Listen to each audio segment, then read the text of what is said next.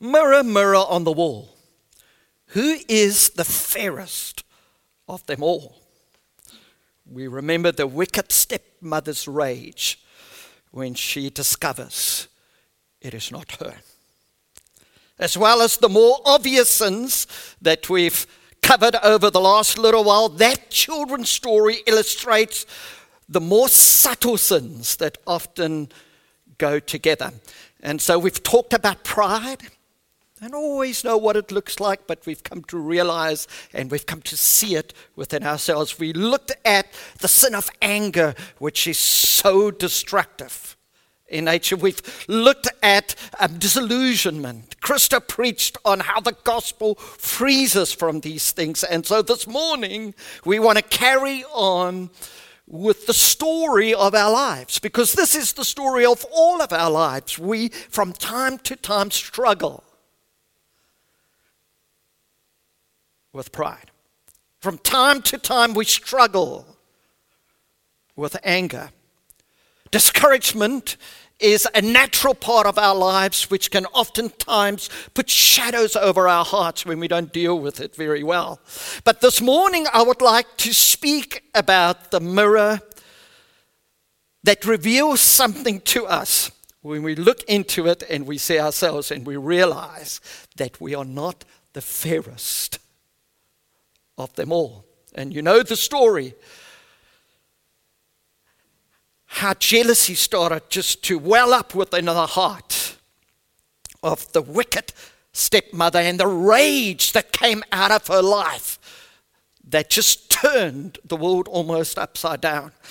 And so this morning we want to look at the sin of jealousy and envy. And we're looking at both of them because they are twins. And you'll find out that where the one is, the other one is too. And you'll see that the one incites the other. And so we would look at this sin that is prevalent within our lives, and we would start to recognize it. When we look into the mirror of God's word, we actually see how destructive it is. You see, pride is the most terrible evil. And we saw that the first week.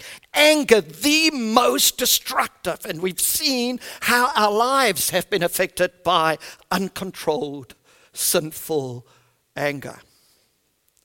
And today, we'll look at the twins of envy and jealousy. Now, this is what the scripture says in Proverbs chapter 27, verse 4. Anger is cruel and fury overwhelming, but who can stand before jealousy? And then James chapter 3, Verses 14, 15, and 16 says, but if you harbor bitter envy and selfish ambition in your hearts, do not boast about it or deny the truth. Such wisdom does not come from heaven, but is earthly and spiritual and demonic. For where you have envy and selfish ambition, there you find disorder and every evil practice.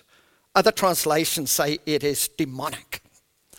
And so it is very good to understand what God thinks about jealousy and envy. When you ask the outside world what they think about these qualities, they'll champion them as being positive. When we look at what God's word says about it, God judges these qualities within our lives so that he can burn them out of our lives so that we can live lives in love with one another.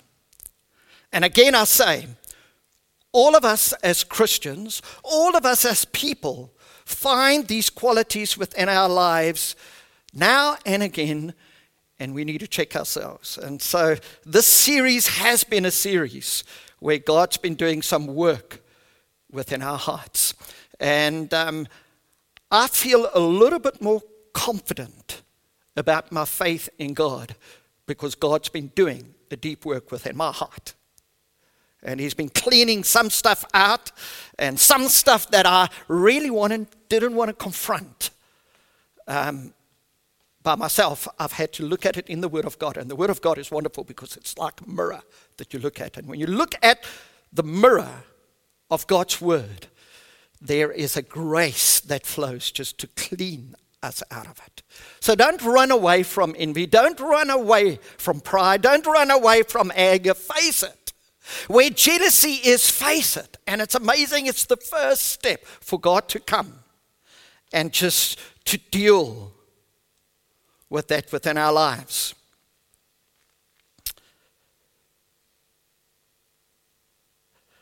An old proverb referring to a jealous or an envious person as someone who is green with envy. But it goes on and it says this person is ripe for trouble. And have you heard that expression? That person is green, or I'm green with envy. But we very seldomly quote the last part of it. When that envy enters into our hearts, the Bible says, we are ripe for trouble. We open up a door for the enemy to come in. And the enemy does. And sometimes over a period of years, when we look back, we see that it's almost like a spider web that the enemy have just webbed us in. And it's constrained and constricted who we have become. And it's a wonderful thing when God comes and he just cuts the strings of that web off around our hearts. And there is really a sense of freedom that comes in. My friends, honestly. And it's no manipulative strategy from my side this morning. But as I've been looking at these things, I've found such a liberty within my own heart and life. It truly changes us as Christians when we look at the Word of God in this way. And so I want to encourage you to continue just as we look at envy and jealousy. And it's something that is so prevalent within the society that we live in. You know, when you look at the society of Zug, Lucerne, Zurich, if you look at the context even of our church, you'll find that at times we are envious of what other people have. We're envious of how other people look. That's why the cosmetic surgeons make a bunch of money just through the whole sin of envy and also jealousness, because we don't feel we're good enough when we look at others. We feel like if that person has a holiday there, we also have to have a holiday in that place and maybe just, you know, a better one. It's where we live as a people. Some of my friends over the years have looked at one another and then they have 2 children and they say, now let's have 3. I haven't quite fallen for that one. But there is something within our hearts that when we look at others, that if we don't check what is within us, we want what they have, or we even want something better than they have. You've heard the expression, and I'm sorry if your surname is Jones. We want to keep up with the Joneses. You know, and that has everything to do with envy and with jealousy.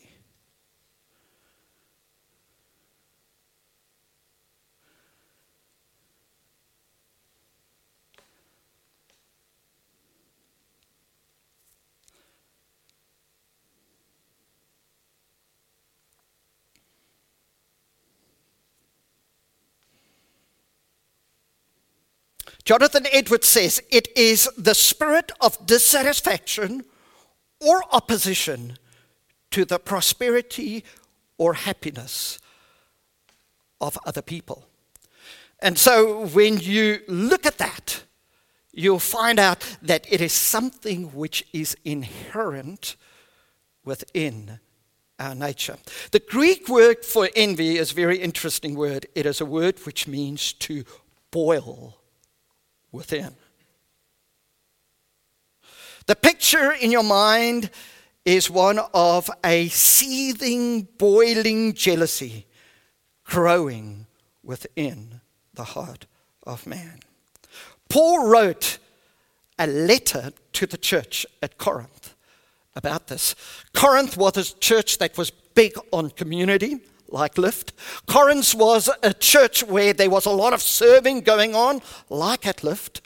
And yet he looked at that church and he said, you are worldly, you are carnal. And one of the problems that he was dealing with here is the problem of jealousy. Because like them and like us here in Zook, Corinth was a very wealthy place. And so they were trying to keep up with the Joneses as well. So Paul writes very, very strongly to them. And the grace of God is shared with them through the gospel so that those things that were within their hearts could be loosened and so that God could deal with them. You would say to me, well, what is the difference between envy and jealousy? Like I said to you, they're like twins. They are very similar. And yet there is still a subtle difference between the two. Envy is desiring something that someone else has. Jealousy is not wanting someone else to have what you have. Envy says, I want what you've got. Jealousy says, don't touch what I've got. Envy is marked by covetousness. Jealousy is marked by possessiveness. Envy makes you resentful. Jealousy makes you territorial. Envy is when I want to play guitar just as good as you. I can use that illustration because I don't know how to play the guitar. Jealousy is when I don't want you to play the guitar as good as me. Envy is when you wish you had a wife like mine. Jealousy is when you don't want anyone messing with your wife. As such, jealousy is a very, very powerful weapon. And just in my experience over the years with myself, but also working with people, jealousy is a sin which you don't always recognize until it starts to mature. And you see the effect of it and the results of it. Jealousy doesn't only affect you and I, but it actually starts to affect others too. I've seen many a husband that is so jealous, and I use the word so jealous over his wife, that she doesn't have space to breathe, and she doesn't flourish, and she doesn't blossom. Because the husband is insecure. We've got to deal with that because we want our wives to really flourish. We want our wives to grow. However, when you look at Scripture, you'll also see that jealousy, there is a positive side to it. And you would say, but I've never seen jealousy in this way. And it is true, because one of the names that is given to God in the Old Testament is jealous. And that means that God is so jealous over us that He wants us to worship Him and Him alone. And God is very jealous when we start to worship other idols. So we know that God can handle that type of jealousy. I submit to you that you and I can't.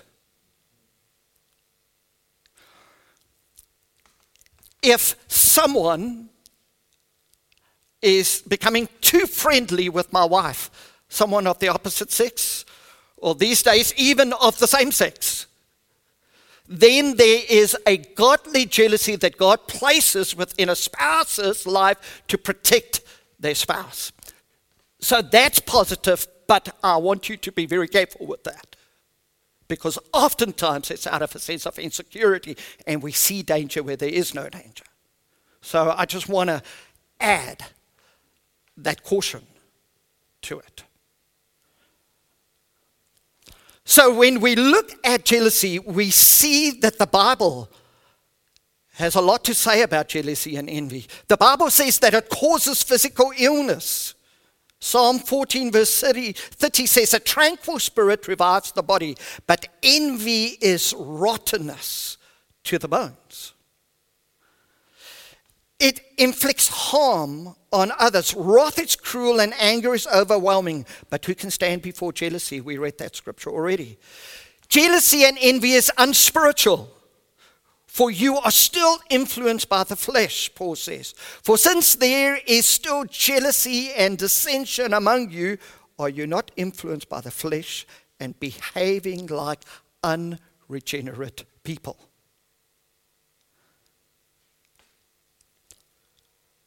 Jealousy and envy is part of the fruit of the flesh. Galatians chapter 5 says, now the works of the flesh are obvious. Sexual immorality, impurity, depravity, idolatry, sorcery, hostility, strife, jealousy, outbursts of anger, selfish rivalry, dissension factors, envying, murder, drunkenness, carousing, and similar things. I'm warning you against it, as I have warned you before. Those who practice such things will not inherit the kingdom of God. And then, of course, jealousy and envy, it is demonic. But if you harbor bitter envy and selfish ambitions in your heart, do not boast about it or deny the truth. Such wisdom does not come from heaven, but is earthly and spiritual and demonic. Within a community that we live in, the question is this: when you recognize it of yourself, how do we deal with it? I've taken some time to define these things, but you know what? You and I know when those things start to rise up within us. I know when I start to become jealous of what other people have or what someone else attains. I know when it rises up within me. And the first step to overcome this within our hearts is to recognize it and to say, how do I actually deal with it? You see, as a sportsman of many, many years ago, there is a real sense of competitiveness within me. Jenny and I, when we played table tennis against each other, she's a good table tennis player. I was going to say very good, but my competitive nature within me would not acknowledge that. She holds and says that the last time we played, she beat me. But that was so long ago, I can't remember that. But you see, that's the type of thing. When we're competitive, we are candidates for jealousy and envy. That competitive spirit is a foundation for sports people to mature into something that later on we don't want to be. Now, we've got to be competitive. I'm reading the book by Nadal, the famous Spanish tennis player, and he says that when he plays golf with his mates, he says, from hole number one, he doesn't speak to his friends. When their friends play a good shot, he will not compliment them. He says he's a terrible loser. And he says, after the 18th hole, he will say, if he's lost or won, they will walk off, and only then will he start speaking to them, and only then will he congratulate them. Now, he's a fierce competitor. And those of us who are like him have to be very, very careful that it doesn't spill over in creating a personality and a nature within us that is destructive to others. Would you agree? And it's the same way in business. I have seen people in business jostling for positions, and that competitiveness eventually spills over in jealousy and envy when someone else is promoted and you're not promoted, and there's that sense of wanting to achieve. It can start to influence your character and nature, and it is so destructive at the end of the day. When you get home, you lie in your bed and you look at your own lives and you say, wow. I mean, within the teenage years of our children, and it's starting way younger than when some of us as adults were there. You know, if a young lady or a young man achieves higher honors than the other, there is a sense of jealousy that arises within our hearts, even at that age. When it comes to the looks of another person, Even in those ages, we know that there's a huge sense of comparison that comes up. And the curse of envy and jealousy often starts with comparisons. And Paul in 2 Corinthians says that comparison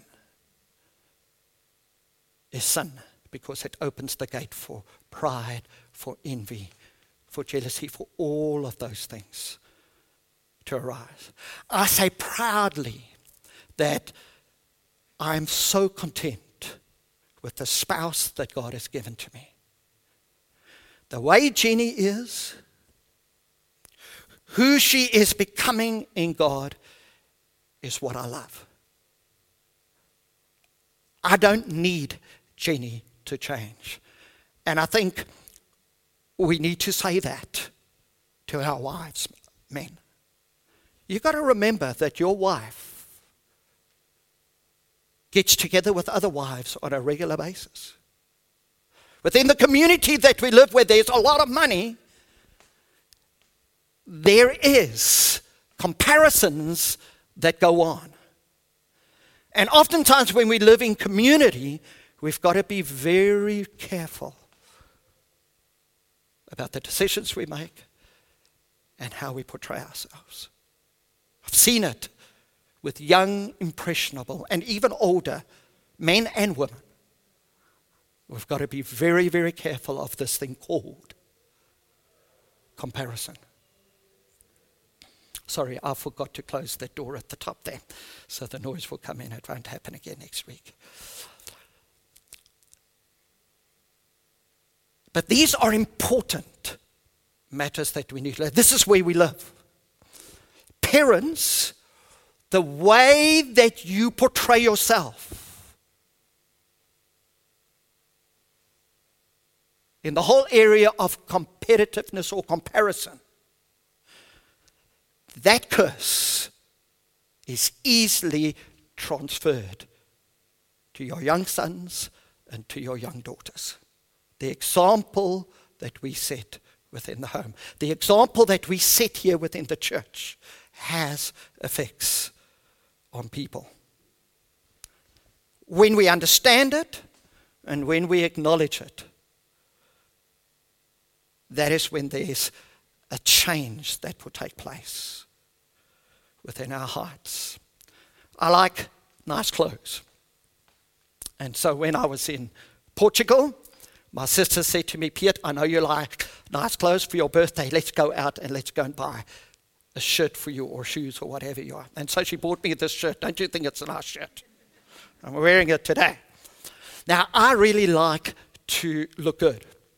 And I like to wear good clothing. And I have to be very careful what my motive is when it comes to that. Contrary to Jenny, even though she and others run Love on a Hanger here, I would love to run a shop called Love on a Hanger for Men, because I like shopping much more than Jenny, you know, and so that's part of my bent within my nature, which I think is in the right direction. No. But you know, I've got to look at myself. You see, it's no good looking at the person across the room and say, "Yeah, they need to hear this message." I know what we like, because that's the first step in excusing ourselves. I need to hear this message because of who I am. I'm not there yet. I'm not the finished article. There's envy that rises up within my heart. There's jealousy that sometimes sits there. And I've got to deal with that. And I'm so glad that God offers help when it comes to it. I can use 20 illustrations. Someone said to me the other day, they said, "You're becoming quite vulnerable when you're preaching. It must be with old age that it comes." But my friends, I think it is so important that you and I can look each other in the eyes and say, "You know what, I'm not the finished article. God's dealing with me, He's changing me. And that's to His glory." Now the question is, how do we deal with jealousy, when you recognize it, within yourself. Psalm 37. Would you turn to that passage, please? I'm going to look at three truths here. Psalm 37, and let's read from verses 1 to 7.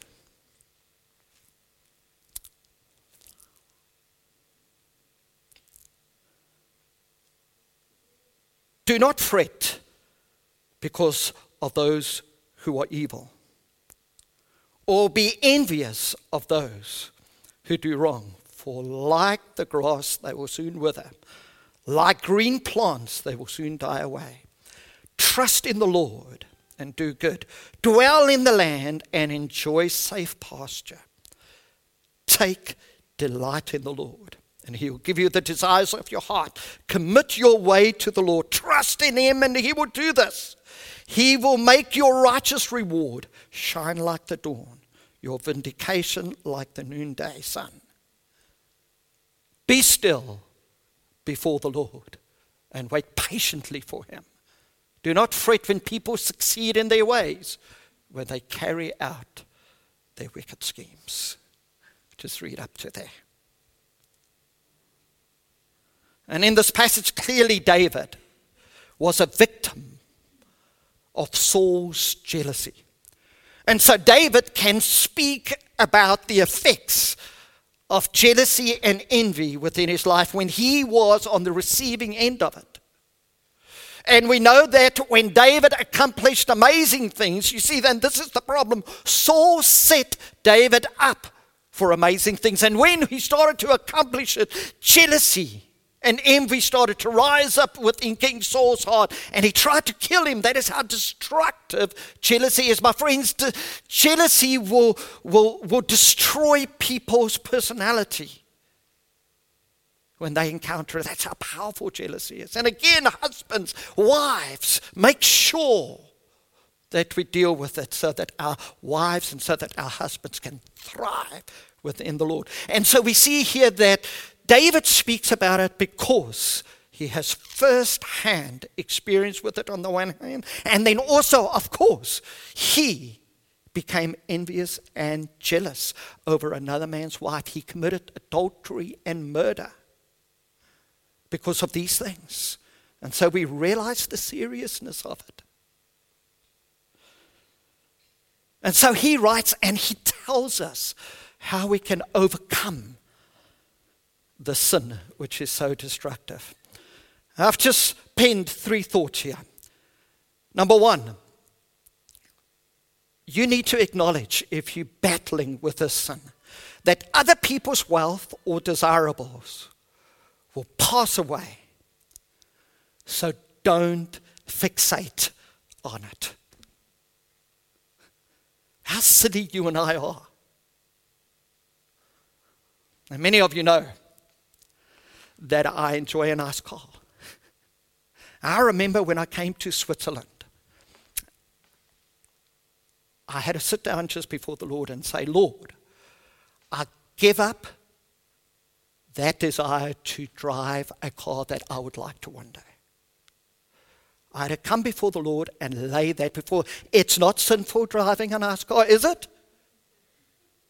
Otherwise, all of us here would be sinning, or most of us. But that was really something that I loved. Jenny would tell you, I love cars.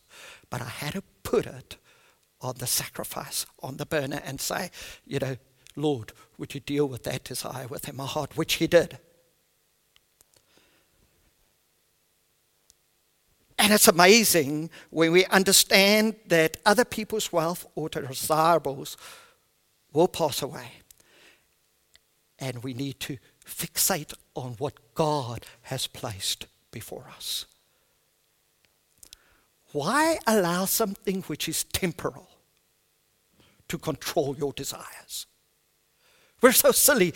God has made us eternal human beings. We're going to live forever and forever. Why allow something that is temporal to limit us?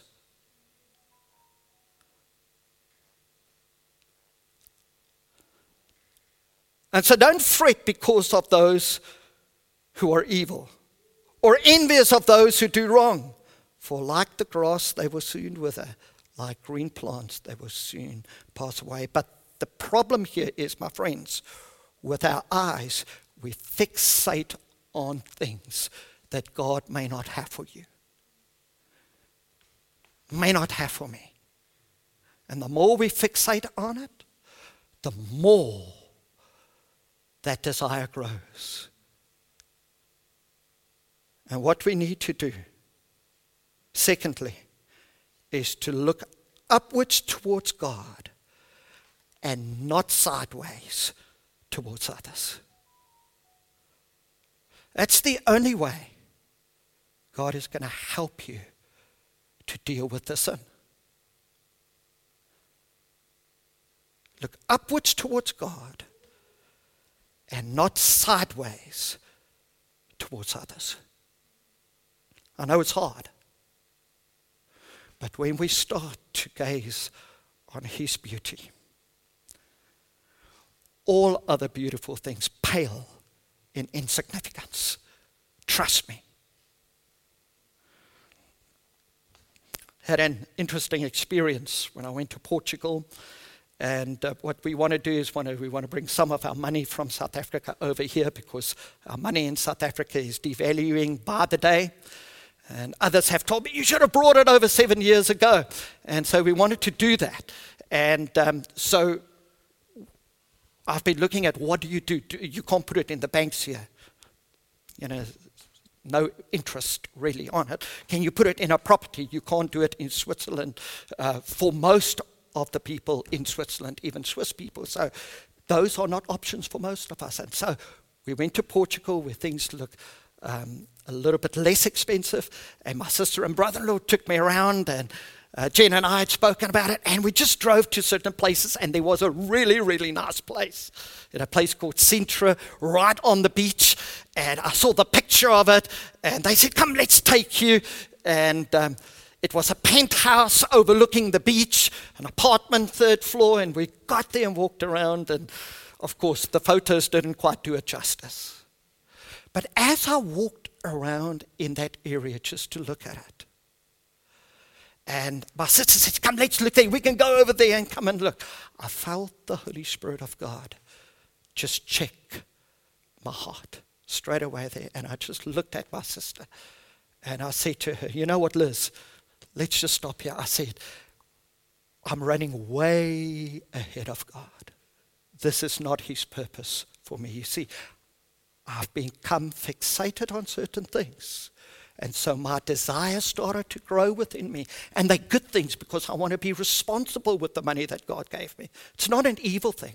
But my friends, we've got to make sure that our desires are linked to God's purposes within our lives. If you agree with me, can you say amen to that? And I found out that even though I would love to stay at the beach again one day, even though I would love to stay in a penthouse apartment, do you know what? As I looked over it, as I looked at that beautiful beach, I had a lovely sunny day, my desire just dropped to the ground, and I found no joy even standing there. So contrary to what I thought I wanted.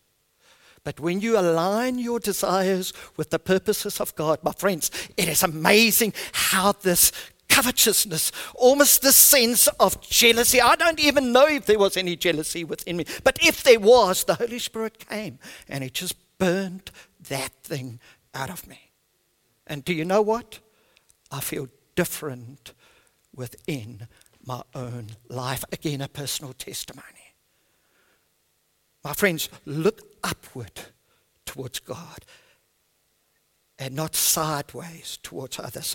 Verse 3 says, trust in the Lord and do good. Dwell in the land and enjoy safe pasture. I know that God has placed us here in Zook. This is the land that God wants us to dwell in. And here we enjoy the safe pasture. My friends, when God puts you in a place of safe pasture, be very careful when you desire another pasture. And that refers to so many things within our lives. My friends, the wife that God has given you is safe pasture, even though sometimes the seas are a bit stormy. It is safe pasture. Young people,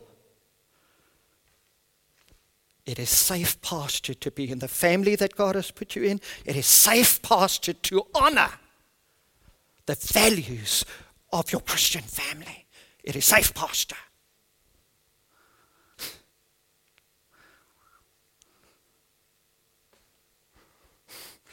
Don't look for other pasture. Test me in this. Ask me in a few weeks, Piet, is it still well with your soul? I promise you, if I continue to look upwards towards God and not sideways towards others, there will be that peace that you and I need. Remember, comparison is a curse. And then lastly, God knows what is good for you now and will provide what you need later on. Verses 4 and 6 of Psalm 37 says, take delight in the Lord, and he will give you the desires of your heart. Isn't that beautiful? In the context of what we're talking about, take delight in the Lord, and he will give you the desires of your heart. Commit your way to the Lord. Trust in him, and he will do it. He will make your righteous reward shine like the dawn, your vindication like the noonday sun. My friends, God knows what is good for you. He knows what is bad for you. And God will provide for you what you need later on. Where does your trust lie? In him.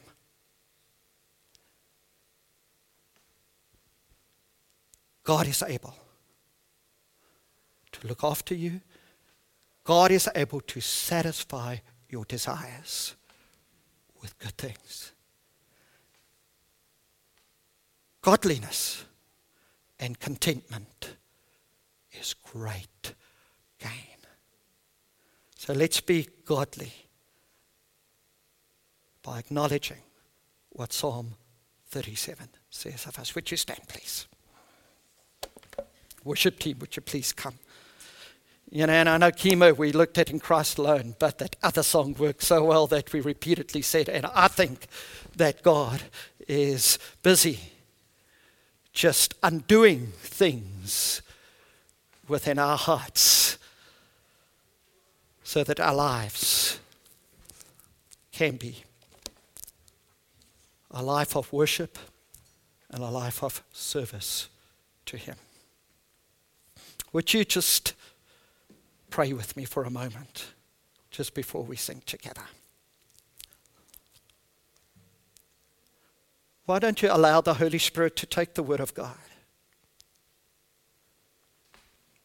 and just to unearth those things that you thought you wanted, like me? And the Holy Spirit will come because he knows that your desires are good. But sometimes when we fixate on things that are not good, certain things grow around them. And he wants to come and he wants to unearth those desires this morning. And for your true desire, which he's placed within you, just arise. Just let the Holy Spirit do that now. Would you come, Holy Spirit? And would you take the beauty of the gospel that we've seen in Psalm 36. And would you just come now?